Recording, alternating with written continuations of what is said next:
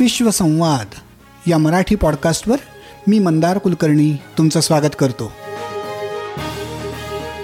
काही आगळं वेगळं हटके असं काम करणाऱ्या जगभरातल्या मराठी मंडळींशी गप्पांचा हा कार्यक्रम. विश्वसंवाद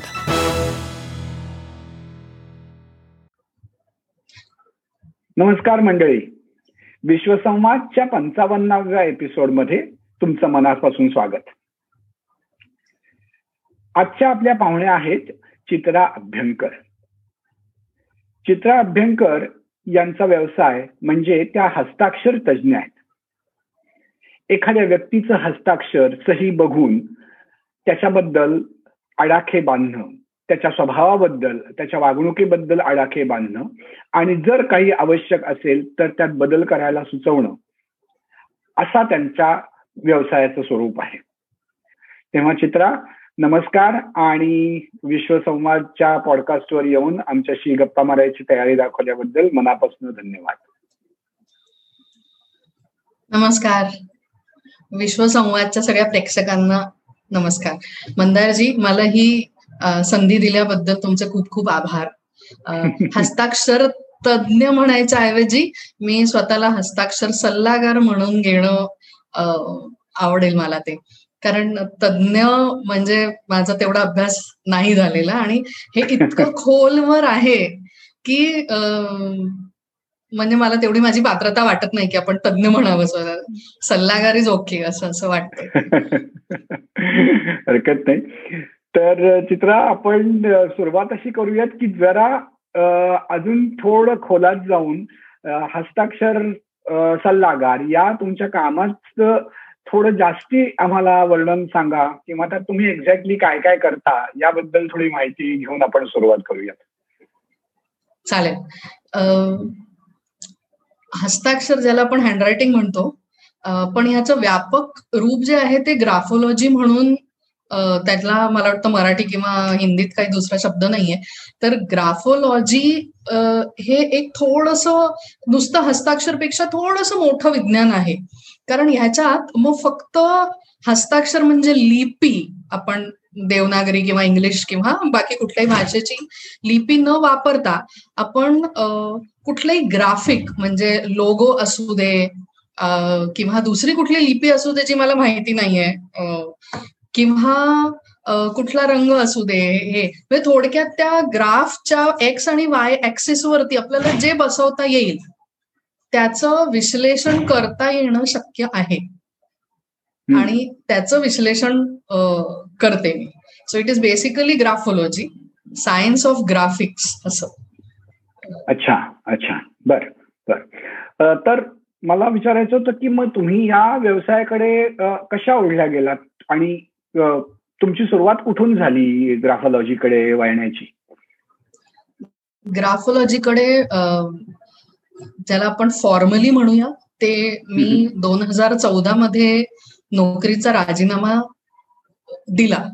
तर त्याच्या आधी आपण साधारण एक वर्षभर वगैरे तयारी करतो की आता एवढी चांगली नोकरी सोडायची आहे. तर मग नोकरी सोडल्यानंतर काय करणार? तर मी जेव्हा यादी केली होती की मी काय करीन त्याच्यातलं पहिल्या नंबरवरचं काम जे होतं ते होतं ग्राफोलॉजिस्ट होईल आणि त्याच्यासाठी मी एक साधारण सहा महिने आधीपासून ऑनलाईन कोर्सेस जॉईन केले होते. आणि मी त्याची तयारी हळूहळू हळूहळू सुरू केली होती की हे झाल्यानंतर आपण अजून खोलवर अभ्यास करूया. आणि आपण एक फ्रीलान्सर हँडरायटिंग अनालिस्ट म्हणून आपण आपला व्यवसाय सुरू करूया. पण हा अभ्यास करत असताना मला असं जाणवलं की माझं हँडरायटिंग बद्दलचं कुतूहल हे माझ्या माझ्या विद्यार्थी दशेपासून आहे. अरे वा. माझ्या दहावीत मी जेव्हा अभ्यास करायला खरं सुरुवात केली तेव्हा माझ्या असं लक्षात आलं की हँडरायटिंगचा मूड बरोबर काहीतरी संबंध आहे. मूड चांगला असला की वेगळं अक्षर येतं मूड खराब असला की वेगळं अक्षर येतं. आणि विविध लोकांची विविध अक्षरं असतात. कारण आपण त्यावेळेला ओळखतो ना आपण कुणाची वही पाहिली कुणाचा पेपर पाहिला की आपल्याला लक्षात येतं की अरे हे तिचं अक्षर आहे हे त्याचं अक्षर आहे. म्हणजे आपण काहीतरी त्या अक्षराबरोबर त्या व्यक्तीला कनेक्ट केलेलं असतं आणि त्याच्या खोलवर जाऊन त्या व्यक्तीचे स्वभाव गुणधर्म ते त्या हस्ताक्षरात येतात. बर बर. ओके.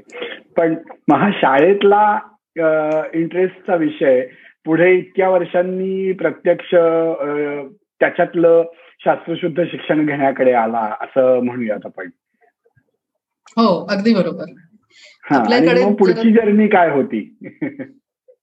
पुढची जर्नी असं म्हणूया की मी तीन चार ऑनलाईन कोर्सेस केले. पुण्यात प्रत्यक्ष जाऊन तीन चार हस्ताक्षर तज्ञांकडून प्रशिक्षण घेतलं.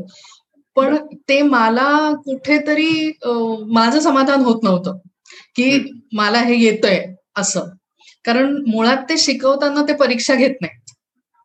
त्यांनी असा दोन आठवड्याचा सहा आठवड्याचा किंवा चाळीस तासांचा साठ तासांचा असा क्लास झाला की तुम्ही तुमचं बघा. आणि आता तुम्हाला येत आहे तर तुमच्याकडे नोट्स आहे. कारण हा तसा थोडासा सरावाचा विषय आहे. आपण जितके जास्ती अनालिसिस करत जातो तितके आपण तेवढ्या लोकांना भेटतो. आणि त्यांच्याकडून आपल्याला कन्फर्मेशन मिळतं. सो तेव्हा ते कंप्लीट होते ती प्रोसेस म्हणजे तुमचं हो. अक्षर बघून मी समजा दहा पॉइंट सांगितले तर तुम्ही मला सांगाल की दहा पैकी किती बरोबर आले? आणि तिथे म्हणजे तिथे त्याचं काय म्हणूया जस्टिफाईड एंड होतं त्या प्रोसेसचं की अनालिसिस केलं आणि तुम्ही कन्फर्म केलं की हो हो तू हे जे म्हणते ते बरोबर आहे. त्याच्या पुढे समाव असं लहानपणापासून होतं. मी एल एल बी केलेलं आहे. एल एल बी केल्यानंतर कुठे प्रॅक्टिस करायची? तर मी सुप्रीम कोर्टात गेले होते प्रॅक्टिस करायला. की आपण म्हणजे जे त्यातलं चांगल्यात चांगलं आहे तिथे आपण जाऊन अनुभव घेऊया असं. तर हे शिक शिकत असताना पण मी युएसए कॅलिफोर्नियामध्ये एक युनिव्हर्सिटी आहे. हँडरायटिंग युनिव्हर्सिटी इंटरनॅशनल म्हणून. एच यू आय युएसए तर त्यांचा ग्रॅज्युएट सर्टिफिकेशन प्रोग्राम केला. अरे बर म्हणजे हस्ताक्षराच्या संदर्भातलं हे जे शास्त्र आहे ते आता आता म्हणण्यापेक्षा ते बऱ्याच प्रमाणात पुढे गेलेलं आहे आणि इंटरनॅशनल लेव्हलच्या ऑर्गनायझेशन्सही त्याच्यासाठी कोर्सेस उपलब्ध करून देतात हे मला या बोलण्यातूनच कळलं. याच्या आधी मलाही ते माहिती नव्हतं. तर मला पुढे असं विचारावं असं वाटतं की बरोबर आहे तुम्ही हा कोर्स केलात आणि तुम्ही लोकांच्या हस्ताक्षराचं अनालिसिस करू शकताय. पण प्रॅक्टिकल लाईफमध्ये हे कुठे कुठे वापरलं जातं?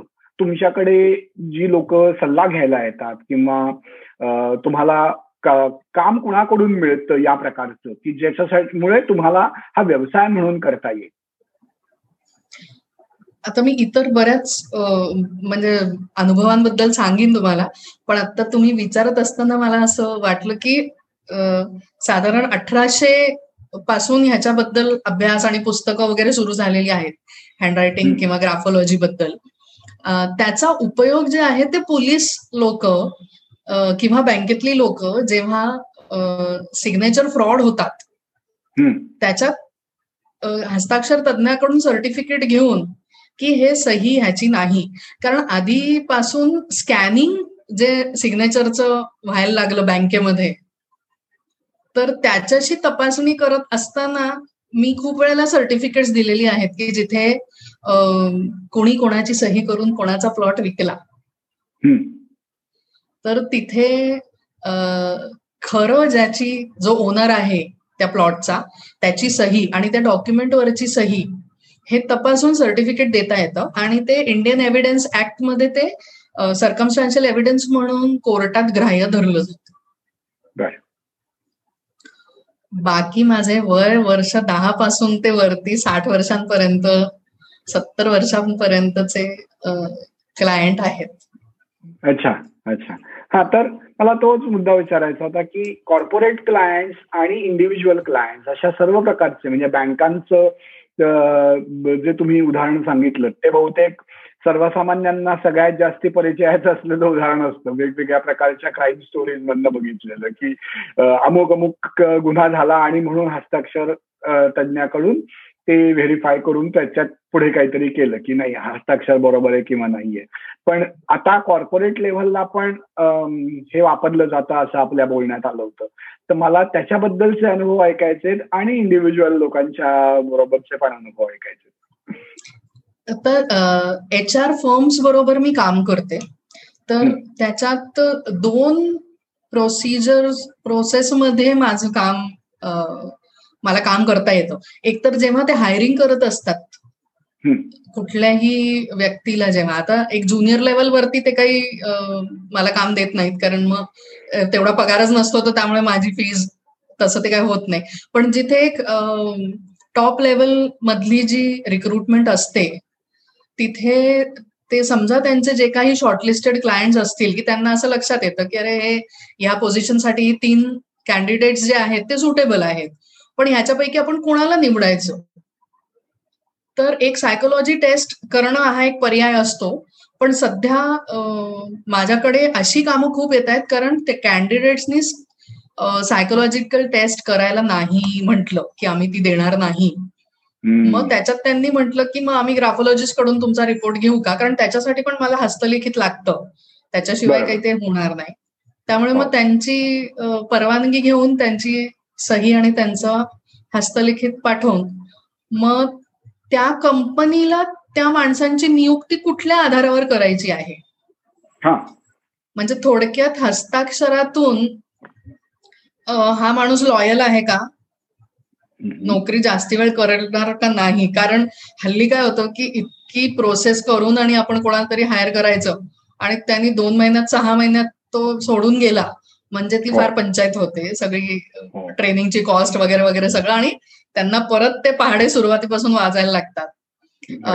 तर लॉयल्टी इंटेग्रिटी की कंपनीचा पैसा तो नीट वापरू शकणार आहे की नाही? कारण इतकी समजा हाय लेवलची पोझिशन असेल तर त्याच्याकडे त्याच्या सहीवरती बऱ्याच गोष्टी अप्रूव्ह होणार असतात.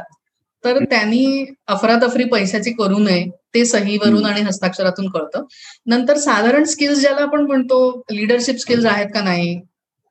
बिझनेस डेव्हलपमेंट करू शकणार का नाही? कम्युनिकेशन स्किल्स आहेत का नाहीत हे सगळं हस्ताक्षरातून कळतं. बर हे खूप इंटरेस्टिंग वाटलं मला. आपण थोडस याच्यात डिटेलमध्ये जाऊयात. आता उदाहरणार्थ तुम्ही इंटिग्रिटीचा मुद्दा सांगितला किंवा पैशांची अफरातफर होणार की नाही. किंवा करेल करण्याची शक्यता किती आहे? कदाचित असं म्हणूयात आपण त्याला. कारण ऍक्च्युअल काय होईल ते कदाचित कुणीच सांगू शकणार नाही. त्या सिच्युएशनवर अवलंबून असेल.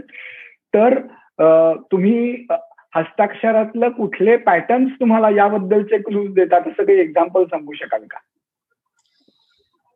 आता असं त्याला एक टर्म आहे स्टॅकिंग म्हणतात त्याला की आपण चार पाच गोष्टींना मिक्स करून आपण व्यक्तीबद्दल हा अंदाज बांधतो. तरी त्याच्यात कसं आहे समजा कोणी पैसे ह्याची अफरातफरी करणं बऱ्याच वेळेला हस्ताक्षरातून आम्ही शोधून पण काढलेलं आहे. म्हणजे एका कंपनीमध्ये स्टोअर मधून चोऱ्या व्हायच्या. तर स्टोअरमध्ये जी चार माणसं स्टोअर किपर म्हणून बॅच मध्ये काम करायची शिफ्टमध्ये त्यांचे हस्ताक्षर घेऊन आणि नेमकी चोरी कोणी केली आहे? हे त्यांनी त्या रात्री ज्या दिवशी ज्या रात्री चोरी झाली त्याच्याबद्दल त्यांच्या त्यांना लिहायला सांगितलं. आणि त्यांच्याकडून असं ते शोधता आलं की नेमकं कुणी कुणी गडबड केली आहे ते असं. कारण सीसीटीव्ही त्यांनाही माहिती असतात की कुठे लावलेले आहेत. त्यामुळे त्या सीसीटीव्ही ला न दाखवता जे काही करायचं होतं ते त्यांचं झालेलं होतं करून. पण त्या हस्ताक्षरातून कळतं. थोडक्यात दोन चार गोष्टी त्यातली एखादी समजा सांगेन तर चोरी करणाऱ्या माणसाला ना त्याचं मन खात असतं. चोरी झाल्यावर. आणि हस्ताक्षर हे जे आहे हे आपल्या अंतर्मनाचं किंवा सबकॉन्शियस माइंडचं लेखन आहे असं म्हणतात. त्यामुळे ते लिहित असताना त्या बाबतीत त्याच्याकडून ती काही वेळा तुम्ही बघा म्हणजे अगदी खूप लहानपणाचं समजा उदाहरण सांगते की डायनिंग टेबलवरती गुलाबजाम ठेवलेले होते आणि घरात तीन चार लहान मुलं आहेत तर ज्या मुलांनी खरंच तो गुलाबजाम उचललेला असतो ना तो एक्स्ट्रा कॉशियस असतो. बरोबर. तो अरे माझ्या हाताला चिकटणायला लागलेला आहे तोंडाला कुठे नाहीये ना त्याचे बरेच ऍक्शन जे असतात खरं त्याच्यावरून घरातल्या मोठ्यांना कळतं की नेमकं गुलाबजाम कोणी पळवलाय ते. कारण ज्यांनी केलेलं नसतं तो कॅज्युअल असतो ना तो म्हणतो की हो. मला नाही माहिती कुठे होता. हा एकदम कॉन्शियस होता याला विचार कुठे गेला लाडू की तो तो थोडस आहे ना जास्ती म्हणजे ऍक्टिंग करायला जातो थोडक्यात. हो हो. आणि मग पकडला जातो. तसं ते हँडरायटिंगमध्ये होतं. पण चोरी व्हायच्या आधी पकडायचं असेल तर ही सवय असते बघा. एखादा माणूस जी आहे ती म्हणजे प्रसंग कुठल्या तरी प्रसंगामुळे चोरी करणं ही एक गोष्ट वेगळी आहे. की. आपण बघतो असं की बाबा परिस्थितीमुळे काही लोक चुकीचं काम करतात आणि काही लोकांना ती सवयच असते. म्हणजे ह्या याच्यात त्या कंपनीचा मालक जो होता तो पोळलेला होता की माणूस जो होता त्यांचा प्लांट हेड म्हणजे इंडिया हेड होता तो आणि तो त्याला आठ हजार पर डेच्या हॉटेलमध्ये राहायची परवानगी असूनही तो तीन हजार पर डेच्या हॉटेलमध्ये राहायचा आणि आठ हजारचं बिल लावायचा. बर. तर तो म्हणाला की मला अशी माणसं नकोय. त्यांनी समजा आठ हजार दिलेलं आहे तर त्यांनी राहावं ना त्यांनी. आठ हजार रुपयाच्या हॉटेलमध्ये राहावं त्यांनी. ही शुड बी कम्फर्टेबल कारण he is doing valuable work for the company तर त्यांनी. तीन हजाराच्या हॉटेलमध्ये थांबू नये. तो म्हणाला आपली ऐपत आहे की आपण आपल्या माणसाला छान ठेवू शकतो. तर त्यांनी ते युज करावं. तर ते थोडी तिची अफरातफरी दिसते म्हणजे थोडक्यात अंतर्मनात कुठेतरी काहीतरी गडबड आहे. हा. हे हस्ताक्षरावरून लक्षात येतं. बर. तर हाच मुद्दा घेऊन आपण असं म्हणूयात की आता आत्ताच्या काळात ऑलमोस्ट सगळीकडे कम्प्युटर्स आणि मोबाईल झालेत आणि सगळेच जण कम्प्युटर्स वापरत आहेत इव्हन शाळेतली मुलं पण कम्प्युटर्स वापरायला लागली आहेत तर तरीही आत्ताच्या काळात हस्ताक्षराचं महत्त्व किंवा हस्ताक्षरावरनं माणसाच्या स्वभावाचं महत्त्व हा विषय तितका रिलेव्हंट राहिलेला आहे का मी आता गेल्या महिन्यात एक ऑनलाईन अशीच चर्चा अटेंड केली होती ज्याच्यात डिमेन्शिया आणि अल्झायमर्सचे पेशंट्स वाढतायत अशी ती. चर्चा होती आणि थोडा वेगळा विषय काढलाय मी हो, पण हो. त्याच्यात त्यांनी अशा बऱ्याचशा गोष्टी सांगितल्या की आपण हल्ली हे तुम्ही म्हणताय तसं लॅपटॉप मोबाईल त्याच्यातही मोबाईल सॉफ्ट स्क्रीनचा मोबाईल स्मार्ट स्क्रीन की ज्याच्यात फक्त बोट टच केलं की कामं होत आहेत तर. आपली ही बोटांची जी पेरं आहेत ह्यांच्यावरती प्रेशर पडत नाहीये.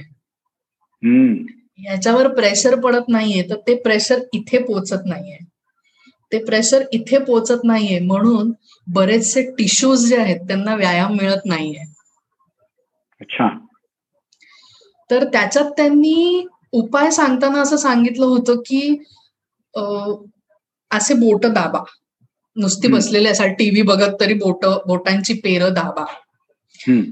किंवा आधीच्या काळी तुम्ही बघा आजेबाई सगळ्या त्या माळा. जप करायच्या सो इफ यू म्हणजे त्या त्याबद्दल समजा विचार केला तर ती क्रिया कशी व्हायची की एकशे आठ मणी त्या माळेतले जप करताना हो. प्रत्येक मणी थोडासा दाबून आणि मग तो पुढे सरकवतात. थोडासा दाबून तो पुढे. आता ते जे दाबणं आणि पुढे सरकवणं आहे ते हे दोन बोटांमुळे होतं. आणि हे बोट आपली जी आहेत these are the pressure point मेंदूच्या टिश्यूजसाठी. ग्रेट हो वाव हे खूपच वेगळं थिंकिंग आणि खूपच वेगळी इन्साइट आहे हा. फारच छान फारच छान म्हणजे मी बऱ्याच सिनियर सिटीजन्स क्लबमध्ये मला बोलवतात की ये बोलायला. गप्पा मारायला ये असं आणि. मी आवर्जून जाते कारण मला सगळ्या त्या आज्या काकू मावशांना सांगायचं असतं की रोज एक पान लिहा तुम्ही. कारण आपण जेव्हा हे पेन धरतो तर आपली. ही मुळात तीन दोन बोटांवरती प्रेशर येतं. हो. तिसरं बोट आधाराला घेतो आपण आणि आपण लिहितो. तर ही जी प्रक्रिया आहे ही मेंदूचा व्यायाम आहे हा. शंभर दिवस कोणी शंभर दिवस.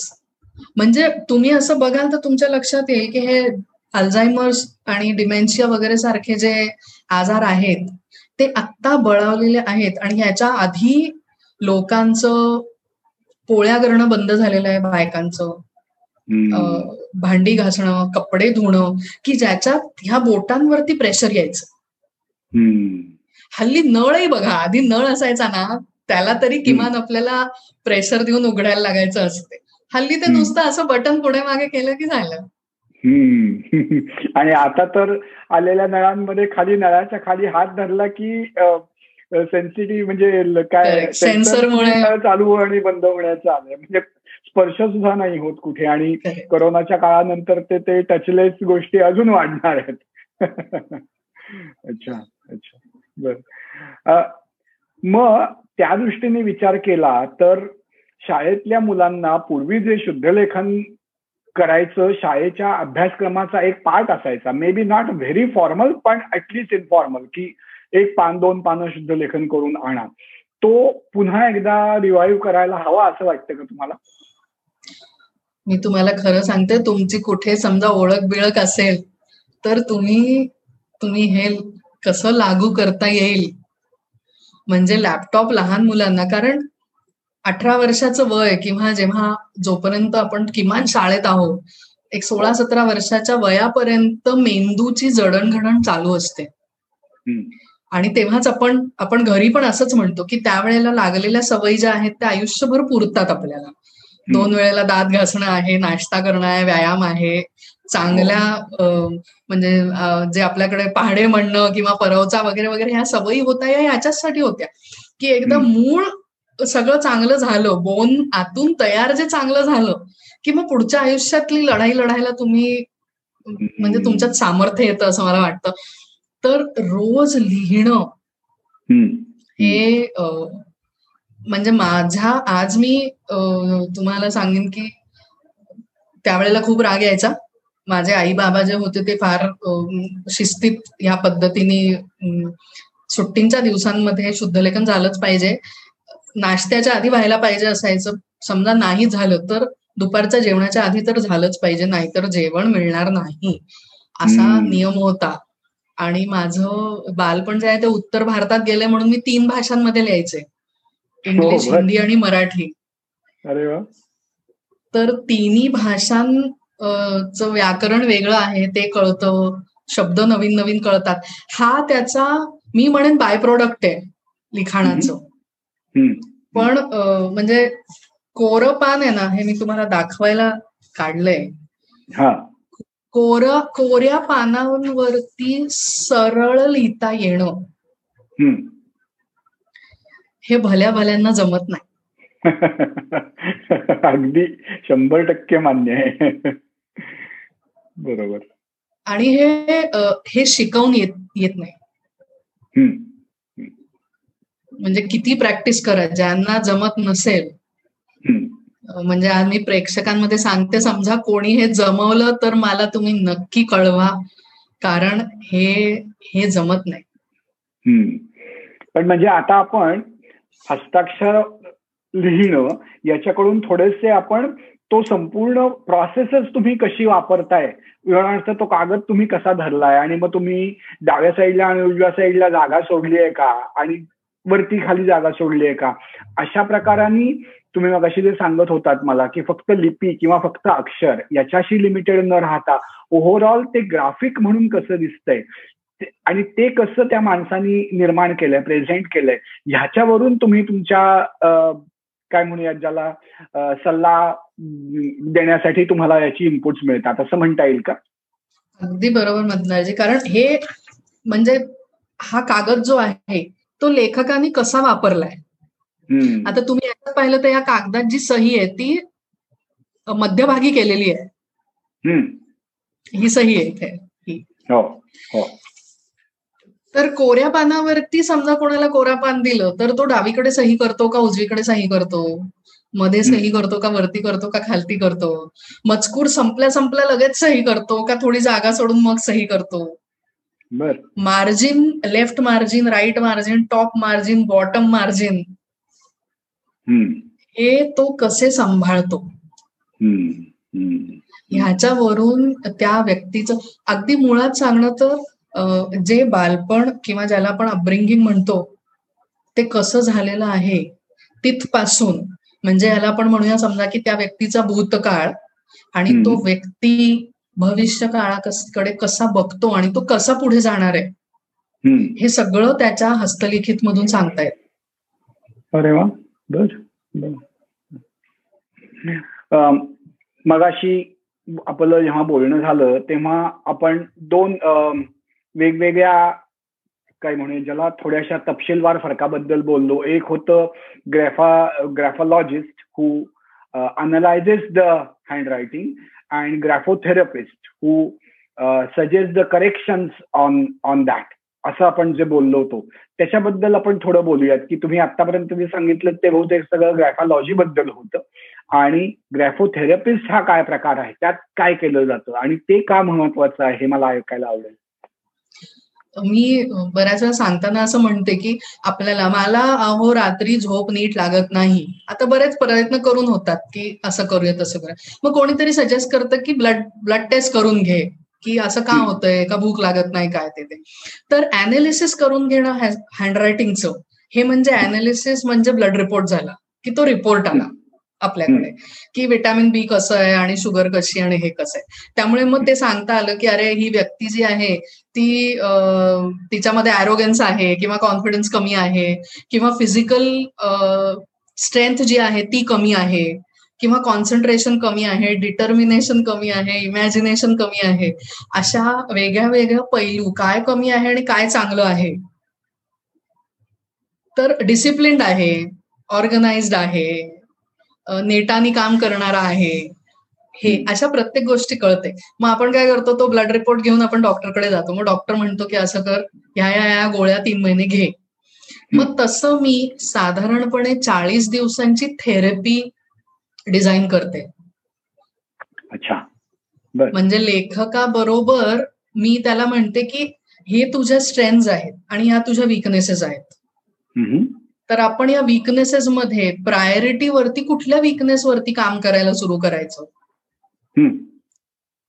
म्हणजे मग बाबा तुझ्या आधी आपण कॉन्फिडन्स वाढवूया का? का तुला जे कॉन्सन्ट्रेशन व्हायला त्रास होतोय ते वाढवूया का? का म्हणजे नोकरी आहे सिक्युरिटी वाटते पण व्यवसाय करावा असा वाटतोय. मग आपण त्या संदर्भात काहीतरी काम करूया का? मग असे मी बेसिक तीन पॉइंट धरते की ज्याला घेऊन आपण पुढे जाऊया. आणि मग त्यांना मी रोजची एक्सरसाइज देते. मग ते मला त्याचा अभ्यास करून फोटो करून फोटो काढून पाठवतात. आणि त्या ऑडिटरच्या दृष्टीने मी बघते की अजून बरोबर येत नाहीये ते.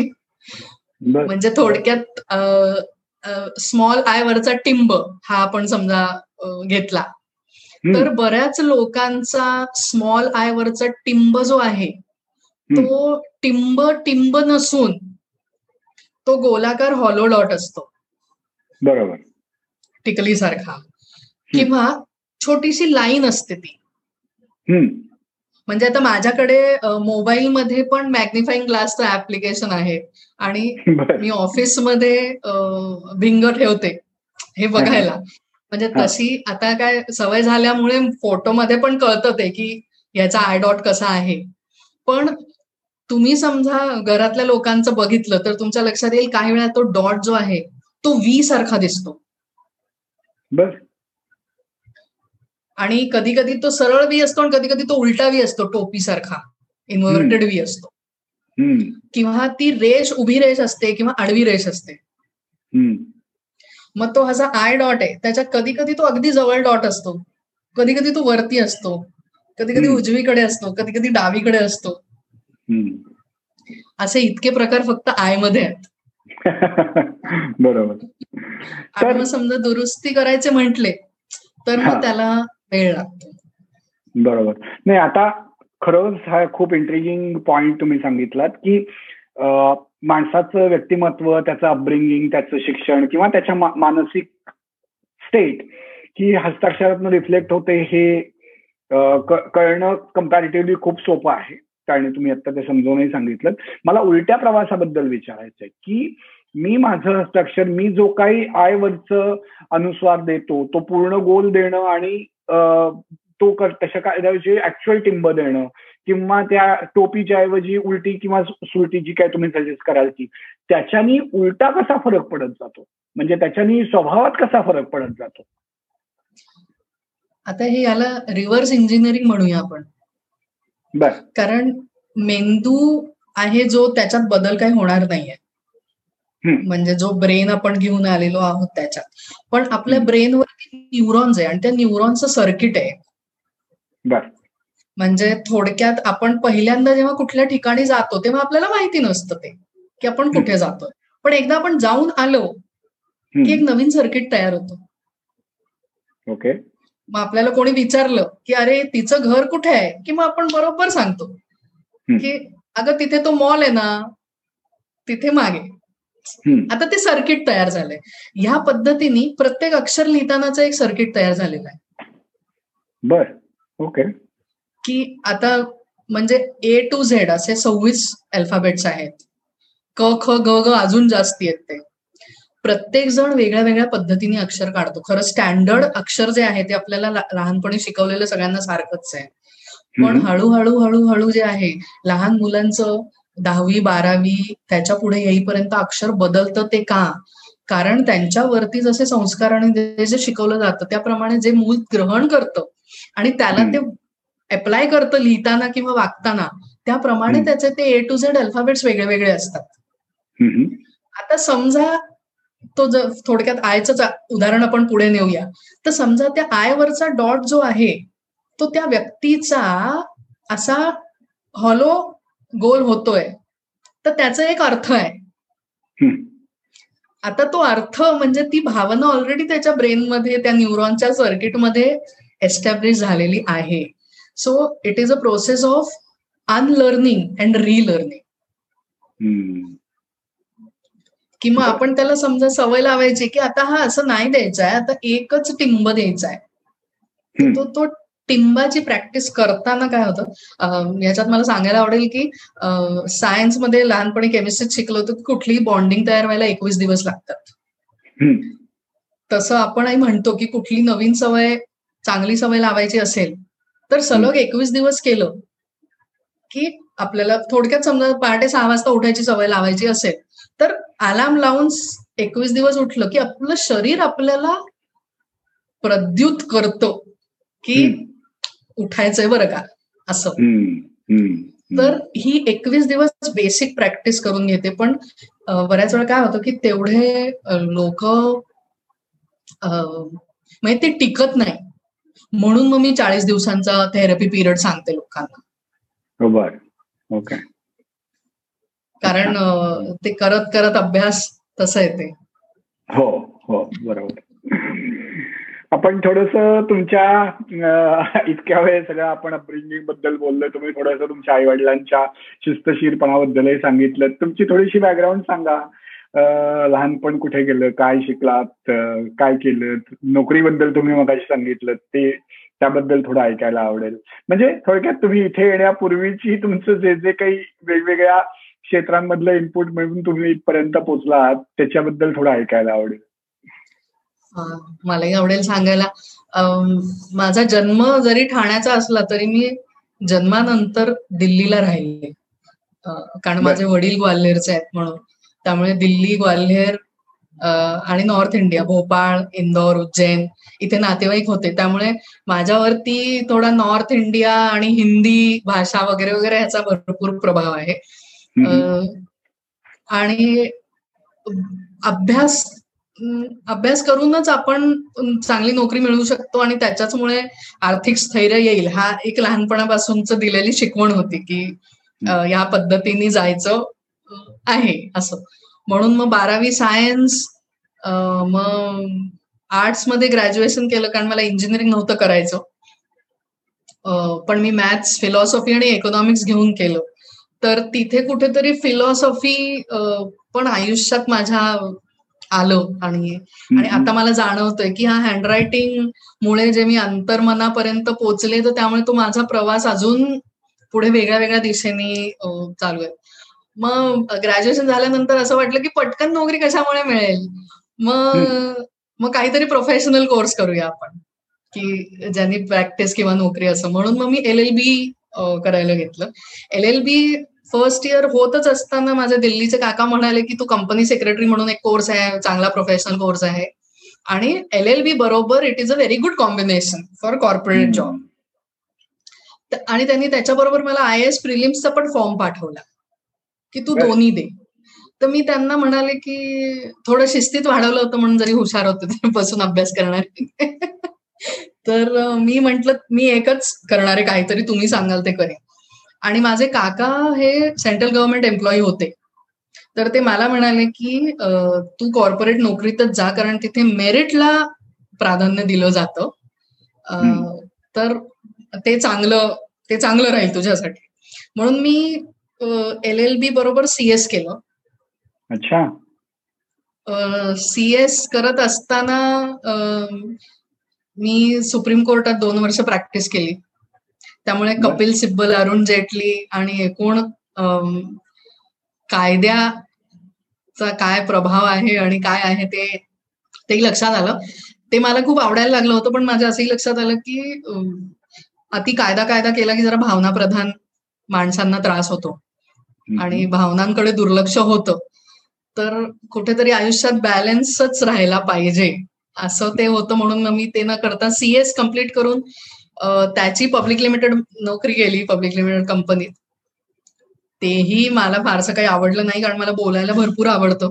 आणि कंपनी सेक्रेटरी म्हणजे पगार खूप असतो. पण रेकग्नेशनही असतं कारण कंपनीत एकच कंपनी सेक्रेटरी असतो. त्यामुळे तसं काही कॉम्पिटिशन नसते काही नसतं. समाव ते मला आवडलं नाही काही कुठेतरी रुचलं नाही. मग मी लॉ कॉलेजमध्ये लेक्चरर म्हणून होते. मग त्याच्या बरोबरीने सीएसीएसच्या स्टुडंट्सला शिकवायलाही सुरू केलं होतं.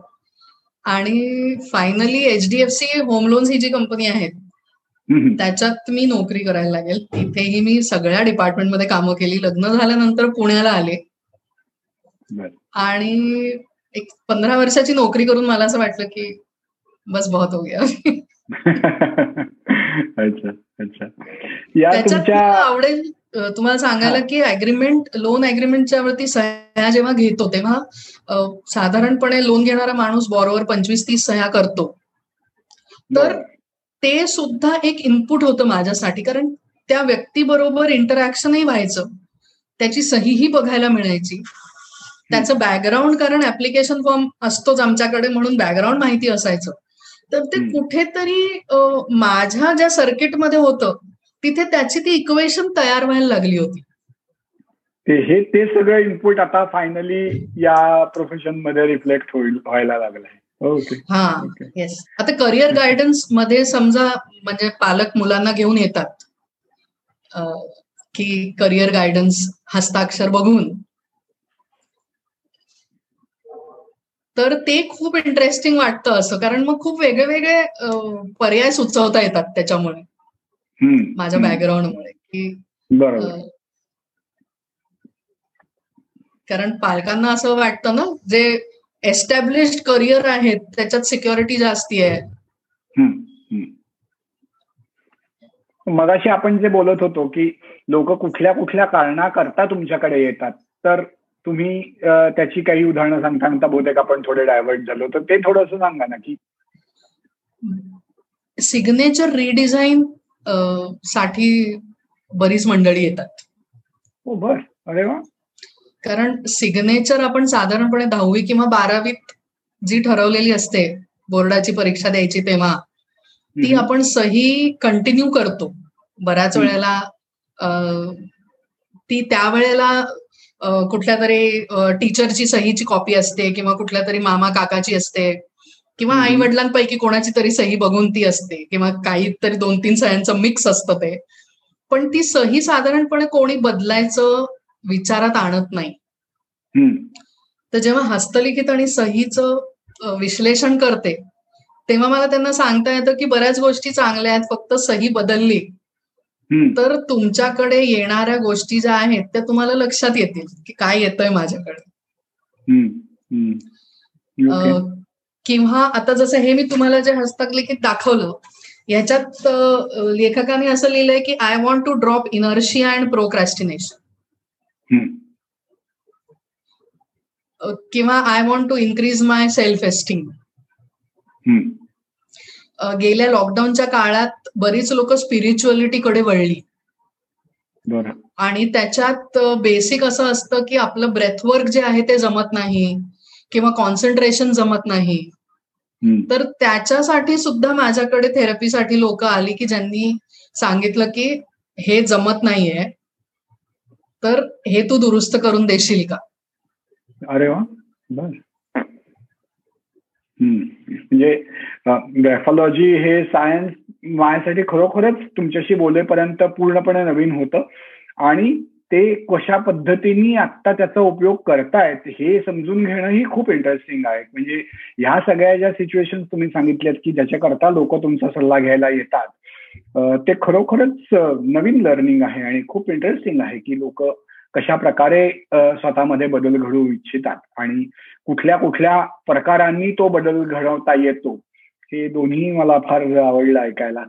मला फक्त जाता आता आपण बराच वेळ गप्पा मारतोय आणि वेळ संपत आली असं वाटतं मला.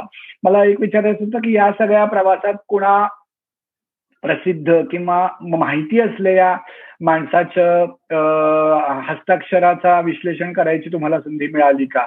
आणि त्यातून त्याचं जे काय पब्लिक इमेज जी आहे आणि प्रत्यक्षात तो माणूस कसा आहे यात काही फरक जाणवला का? नाव सांगितलं नाही तरी चालेल पण उदाहरण सांगितलं तर आवडेल.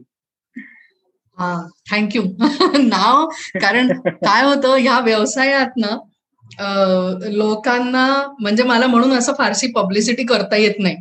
कारण हो. म्हणजे दुरुस्ती करायला भरपूर लोक येतात पण तसं होत नाही.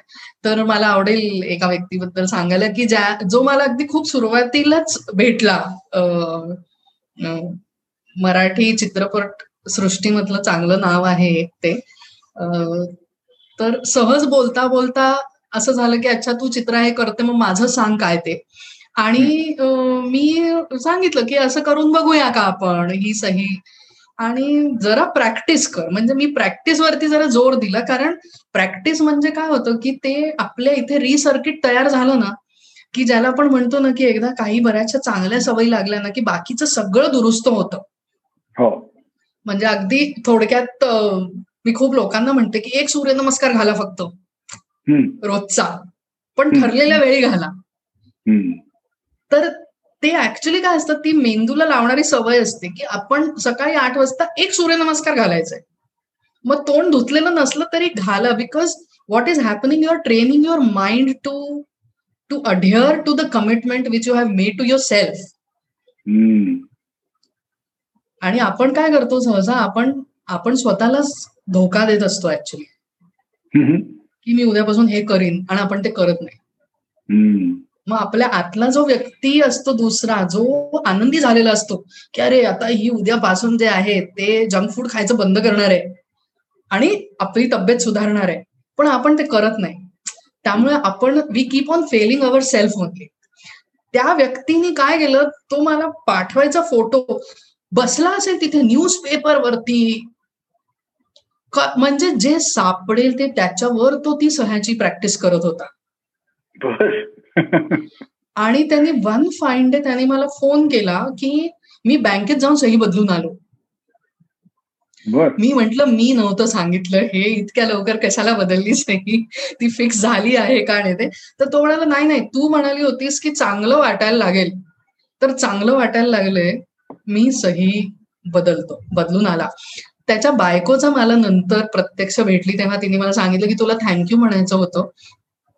कारण तो व्यक्ती कुठलंही मराठी दिग्दर्शक दिग्दर्शक भेटायला आल्यानंतर त्याला काम आवडलं नसेल करायचं नसेल स्क्रिप्ट आवडली नसेल तर तो ज्या पद्धतीने उत्तर द्यायचा ते ऐकून मला आत बसून त्रास व्हायचा. की करायचं नसेल तर नको करू पण नीट बोल नीट सांग की त्यांना. कशाला दुखवायचंय? तर त्याची बायको म्हणाली की हा मोठा फरक झालाय त्याच्यात की तो आता दुसऱ्यांना न दुखवता त्याला बोलता यायला लागले. हो बर. हा म्हणजे अनइंटेन्शनल चांगला पॉझिटिव्ह फरक झाला का? हा काही डिझाईन नव्हता. हा डिझाईन होता? कारण तो प्रचंड टोचायचा ते त्याच्या सहीमधून दिसत होतो की तो लोकांना टोचतो. फक्त मी त्याला हे करतो असं सांगत नाही सांगितलं नव्हतं. मी त्याला असं म्हटलं होतं की आपण अशी डिझाईन करूया की तुझ्या वागण्यामुळे बऱ्याचशा गोष्टी तुझ्याकडे ऑटोमॅटिक येत नाहीयेत. त्या आपण त्यांचा मार्ग सुकर करूया. मला सांगायला आवडेल की त्यांनी आयुष्यात सिरियल केली नव्हती ती केली त्यांनी त्याच्यानंतर. बर. तो म्हणाला की मला असं वाटलं. म्हणजे त्याच्यानंतर तो बऱ्याच गोष्टींचं क्रेडिट द्यायला लागला की माझं घर झालं तुझ्यामुळे. पण ती बायको म्हणाली घर झालं कारण हा मालकांबरोबर नीट बोलला म्हणून झालं ते अच्छा अच्छा. Great great Chitra thank you so much हा खूप वेगळा विषय आणि आपल्याला खूप वेगवेगळ्या प्रकाराने त्याच्यात खोलात जाता आलं. किती वेळ आपण गप्पा मारल्या तरी पूर्ण पडणारच नाही याची मला खात्री आहे. पण तरीही हे सगळं ऐकून विश्वसंवादचे जगभरातले श्रोत्यांना एक नवीन विषय त्याच्यातलं थोडस ज्ञान मिळेल आणि माहिती मिळेल असं मला वाटतं. आणि त्यातून ते स्वतःच्या हस्ताक्षराकडे तरी ऍटलिस्ट लक्ष द्यायला लागतील. आणि जे सांगितलं की दर दररोज एक पानभर लिहा अशा प्रकारच्या जर काही सवयी लोकांना करता आल्या तर त्याचा फारच आपल्याला फायदा होईल. त्यामुळे मला असं वाटतं की आपल्या फार छान गप्पा झाल्या. मला स्वतःला खूप मजा आली.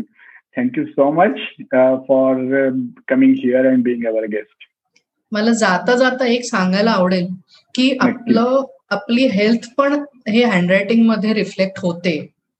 अरे बर त्यामुळे समजा खरंच प्रेक्षकांनी रोज एक महिना जरी लिहिलं तरीही त्यांना त्याच्यात त्यांच्या तब्येतीत त्यांना फरक जाणवणार आहे. हो, तर त्यांनी नक्की लिहावं. म्हणजे हँडरायटिंग मधून कुठल्या आजारांसाठी ते ससेप्टेबल आहेत हे सांगता येतं. हो. बर अरे वा. हे हे पुन्हा एकदा काहीतरी वेगळं नवीनच नॉलेज आहे की हँडरायटिंग आणि हेल्थ हा प्रकार. Okay it's it's it's extremely important suggestion that you are sharing thank you so much again thank you for having me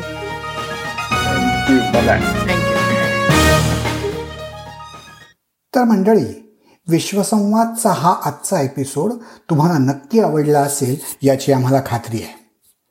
Vishwasamvad या मराठीतल्या पहिल्या पॉडकास्टवर जगभरातली काही हटके वेगळं काम करणारी मराठी मंडळी तुम्हाला भेटत असतात. तेव्हा हा पॉडकास्ट तुम्ही जरूर ऐकत राहा. तुमच्या मित्रमंडळींना त्याबद्दल सांगा. आमच्या फेसबुक पेजवर जाऊन लाईक करा. ऐका आणि ऐकवतही राहा. विश्वसंवाद.